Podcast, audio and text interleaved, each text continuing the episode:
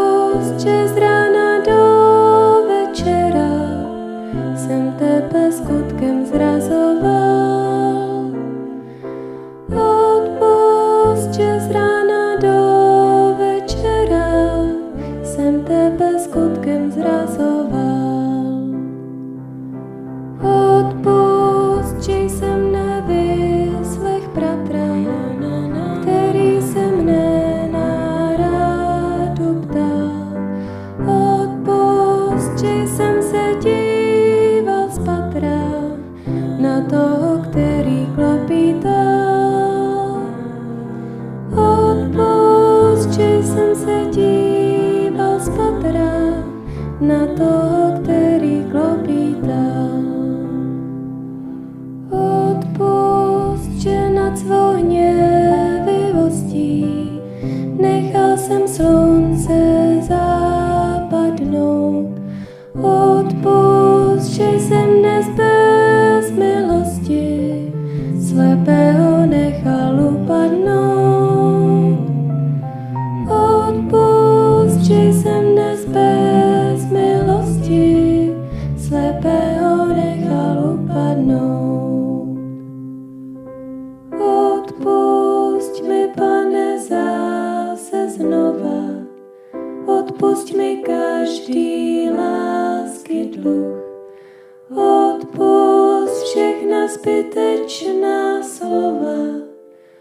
odpust jen slitovný si Bůh.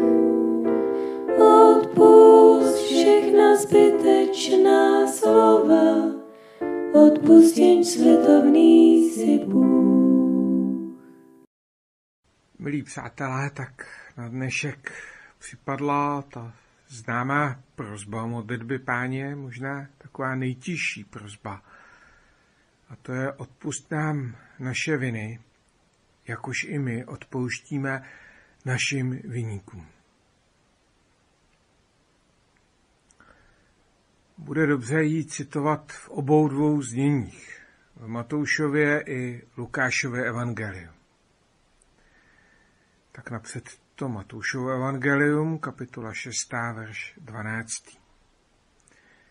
A odpust nám naše viny, jako i my jsme odpustili těm, kdo se provinili proti nám. A to Lukášovo znění z kapitoly 11. z verše 4. A odpust nám naše hříchy, neboť i my odpouštíme každému, kdo se provinuje proti nám. Této prozbě by se dalo mimo jiné porozumět i takto. Bože, odpust, protože už jsme odpustili těm, kterým jsme měli. Mohli bychom to dokonce pochopit tak, že předpokladem pro to, abychom obdrželi boží odpuštění, je odpustit těm, kdo se provinili vůči nám. To se zdá být těžkým, vlastně nemožným úkolem. Nemohu s čistým svědomím říct, že jsem všechno všem dokonale odpustil. V souvislosti s určitými lidmi se mi v mysli vybaví alespoň takové bodnutí nebo se objeví vlna odporu. Mohu se vůbec takto modlit? Není taková prozba z mojí strany jen pouhé pokrytectví? Nemá tato prozba modlitby páně v sobě těžko splnitelnou podmínku? Abychom alespoň trochu porozuměli, je dobré si nejprve uvědomit, že modlitba páně je u obou evangelistů zařazena do vyučování pána Ježíše o požadavcích Božího království, které se někdy nazývá podle místa této řeči kázání nahoře. Celou tuto řeč najdeme u evangelisty Matouše v kapitolách 5. až 7 a u Lukáše její stručný souhrn v 6. kapitole od 20. verše. V horském kázání se objevuje i příkaz, který smysl prozby odpust nám naše viny, jako i my odpouštíme našim vyníkům, ještě víc přiostřuje. Pán říká, jestliže však neodpustíte lidem, ani váš otec vám neodpustí vaše přestoupení. Matouš, kapitola 6, verš 15. Tento svatý boží požadavek musí s každým, kdo ho vezme trochu vážně odvést. Co s tím? Tento i další požadavky Pána Ježíše odhalují nesmírnou boží svatost. Pokud se budeme srovnávat s nějakým svým sousedem, nebo dokonce jen s někým, o kom jsme četli nebo slyšeli někde v médiích, snadno si můžeme připadat jako dobří lidé. Ve většině třeba nejsme nevěrní své manželce nebo manželovi, nezabijíme, nekrademe, nebo nemanipulujeme s podezřelými zakázkami. Pohled do čistého zrcadla boží svatosti je ale něco jiného. Proto německý reformátor Martin Luther napsal o Ježíšových požadavcích, že je to nejmožíšovatější Mojžíš. Luther se odkazoval ke starozákonnímu Mojžíšovi jako zákonodárci Izraele. Pán Ježíš je podle něj také takový zákonodárce církve i božího království, který má ovšem daleko náročnější požadavky než Mojžíš. Nejde jen o čistotu chování, ale i o čistotu smýšlení a motivů. Takovou ryzost a čistotu nemá žádný člověk. V listu Římanům je obsaženo tvrzení, které zní na první přečtení velice radikálně a pesimisticky. Čteme, nikdo není spravedlivý, není ani jeden, nikdo není rozumný, není kdo by hledal Boha, všichni se odchýlili, všichni propadli zvrácenosti, není kdo by činil dobro, není ani jeden. List Římanům kapitola 3, verše až 10 až 12. Pokud si připustíme k tělu Ježíšovy požadavky na svatost a čistotu, pak můžeme pochopit, že ostré prohlášení z listu Římanů i jiná podobná místa Bible, v listu Římanům se vlastně jen cituje z knihy Žalmů, nejsou jen zbožným přeháněním, ale popisem skutečnosti. To nám dává prostor. Prostor uznat, že potřebujeme boží odpuštění pro oběť, kterou za nás přinesl boží syn na kříži. Můžeme se tak obnovit ve vděčnosti a lásce k němu. S důvěrou a otevřeností vůči pánu také přichází do našeho života moc proměny skrze Ducha Svatého. Pokud nejsme ochotni odpustit, nebo dokonce ani o tom nejsme schopni přemýšlet, pak právě vědomí, že i my jsme velikými dlužníky vůči Bohu, kteří jsou závislí na jeho odpuštění, nám může dát sílu projevovat porozumění, soucit a lásku. To má na mysli apoštol Pavel, když píše Buďte k sobě navzájem laskaví, milosrdní, odpouštějte si navzájem, jako i Bůh v Kristu odpustil vám. Efeským kapitola 4. verš 32. E, jako Bůh nám odpustil v Kristu, tak v tom je naše naděje a síla odpouštět i druhým lidem. Cílem náročných výroků písma není uvrhnout nás do deprese z vlastní nedostatečnosti, ale pomoci nám najít novou radost a sílu v Kristu. To musíme mít na paměti, když se zabýváme jakýmkoliv biblickým textem z okruhu kázání nahoře, včetně modlitby páně. Z toho nás nemají uklidnit nebo rovnou uspat, ale probudit k hledání Boha a jeho pomoci. Na volání k Bohu je totiž pořád ještě ten správný čas. Jeho milost nás předchází ve všem, co děláme. Čtěme část známého podobenství o marnotropném synu z Lukášovo evangelia z 15. kapitoly. Jeden člověk měl dva syny.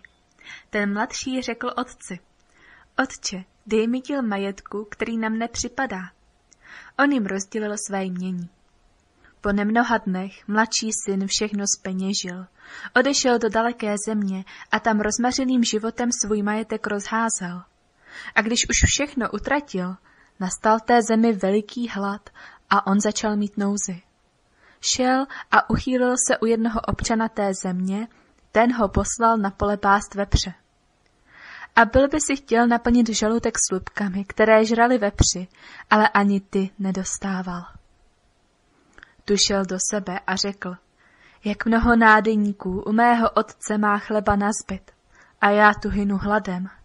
Vstanu, půjdu ke svému otci a řeknu mu, otče, zahřešil jsem proti nebi i vůči tobě. Nejsem už hoden nazývat se tvým synem. Přijmi mne jako jednoho ze svých služebníků.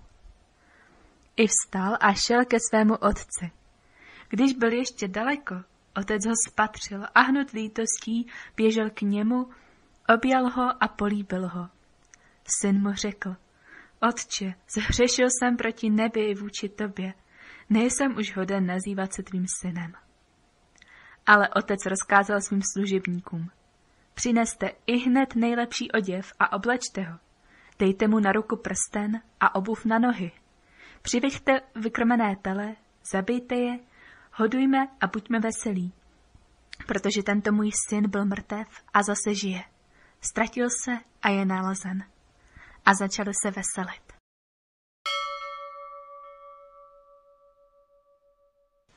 Myslíte, že byla nějaká doba, kdy otec nemiloval svého zbludilého syna? Naopak je to otec, od kterého vychází vstřícný krok směrem k synu. Když byl ještě daleko, otec ho spatřil a hnut lítostí běžel k němu, objel ho a políbil. To je svědectví o tom, že otec tohoto ztraceného syna nikdy nepřestal v hloubi srdce milovat. Bůh je ve vztahu k nám podobný pastýři z podobenství, které předchází příběhu marnotratného syna. Pastýř vynaložil veliké úsilí, aby našel jedinou ztracenou ovci ze svého stáda.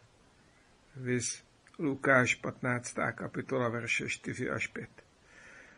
Nebo je Bůh podobný ženě, která obrátila dům vzůru nohama, aby našla ztracenou minci.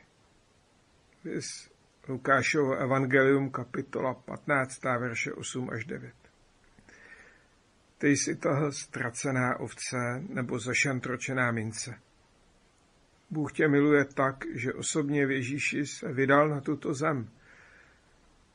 Bůh čeká na tvoje vyznání ne proto, aby tě pokořil a zahanbil, ale aby ti odpustil a v duchovním ohledu uzdravil. K opravdovému vyznání patří, že je bez, že je bez výhrad a bez výmluv. To hezky vystihuje modlitba celníka v Jeruzalemském chrámu zachycená evangelistou Lukáše. Skládá se z opakování jediné věty. Bože, slituj se nade mnou říšným. Lukášovo evangelium kapitola 18. verš 13. Jde o jednoduché vyznání bez výhrad. My lidi rádi přidáváme nějaké to ale, nebo i on to udělal, nebo začal si, V dnešní době se také stále častěji objevuje jev, který by se dal popsat obratem mentalita oběti. Jednoduše řečeno se nám může stát, že sami sebe začneme vnímat jen jako oběti nespravedlnosti druhých nebo těžkého osudu bez odpovědnosti za své smýšlení a jednání. Tím nijak nechci zlehčovat nespravedlnost a zlosády, které jsou ve světě kolem nás. My všichni můžeme být do jisté míry obětmi nespravedlnosti a ústrku druhých lidí. Jde spíš o to neudělat si z utrpených křivt obranu před všemi požadavky a nároky a nevyrobit tak ze sebe jen politování hodnou nešťastnou bytost, která se utrápí ve vztek, utrápí ve vzteku, zklamání, v sebelítosti. Tedy, jak má vypadat odpuštění podle Boha a co na základě této prozby modlitby páně máme žádat. Nejprve boží odpuštění není žádné odpustím, ale nezapomenu. Nebo dokonce něco jako teď mu odpustím, ale má to u mě schované. Bůh chce odpustit a zároveň zapomenout. Proto se říká třeba u proroka Micháše. Opět se nad námi slituje. Rozšlape naše nepravosti.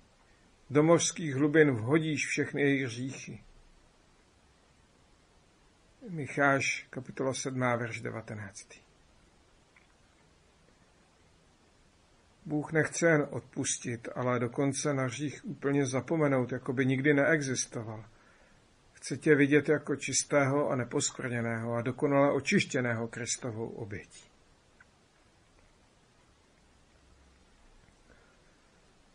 Také naše odpuštění, i když tady na zemi nebude mít nikdy boží dokonalost, má směřovat k tomu, abychom zapomněli na viny těch, co se vůči nám provinili. Odpuštění není jen chvilkový pocit. Odpuštění znamená provinilce pustit z vězení vlastních hořkých ublížených myšlenek a bránit se tomu, aby se tento kronýř zla kolem provinilého znovu a znovu netvořil. O co tedy máme prosit? Křesťanský právník Ken Sande, který se profesně zabývá smírnými řešeními sporu, nabízí tyto náměty. Ty se mohou stát zároveň předmětem našich prozeb. Prosme Pána. Za prvé, nechci už o tom co se mi stalo přemýšlet. Za druhé, nechci to uchovávat ve své paměti a vytahovat to znovu na provinělce. Za třetí, nechci o vině druhého vůči mě už víc mluvit s druhými lidmi. A za čtvrté, Nechci, aby se selhání druhého stalo trvalou překážkou ve vztahu vůči němu. To jsou obrysy cesty k odpuštění, na které máme počítat s boží pomocí. Odpuštění pak může vyrůst ve smíření, která je plnou obnovou vztahu. Jako nám Bůh dal poznat své odpuštění a smíření skrze evangelium, tak nám dá sílu svým duchem, obnovovat to, co je rozbité a nesmířené v našich vztazích. Amen.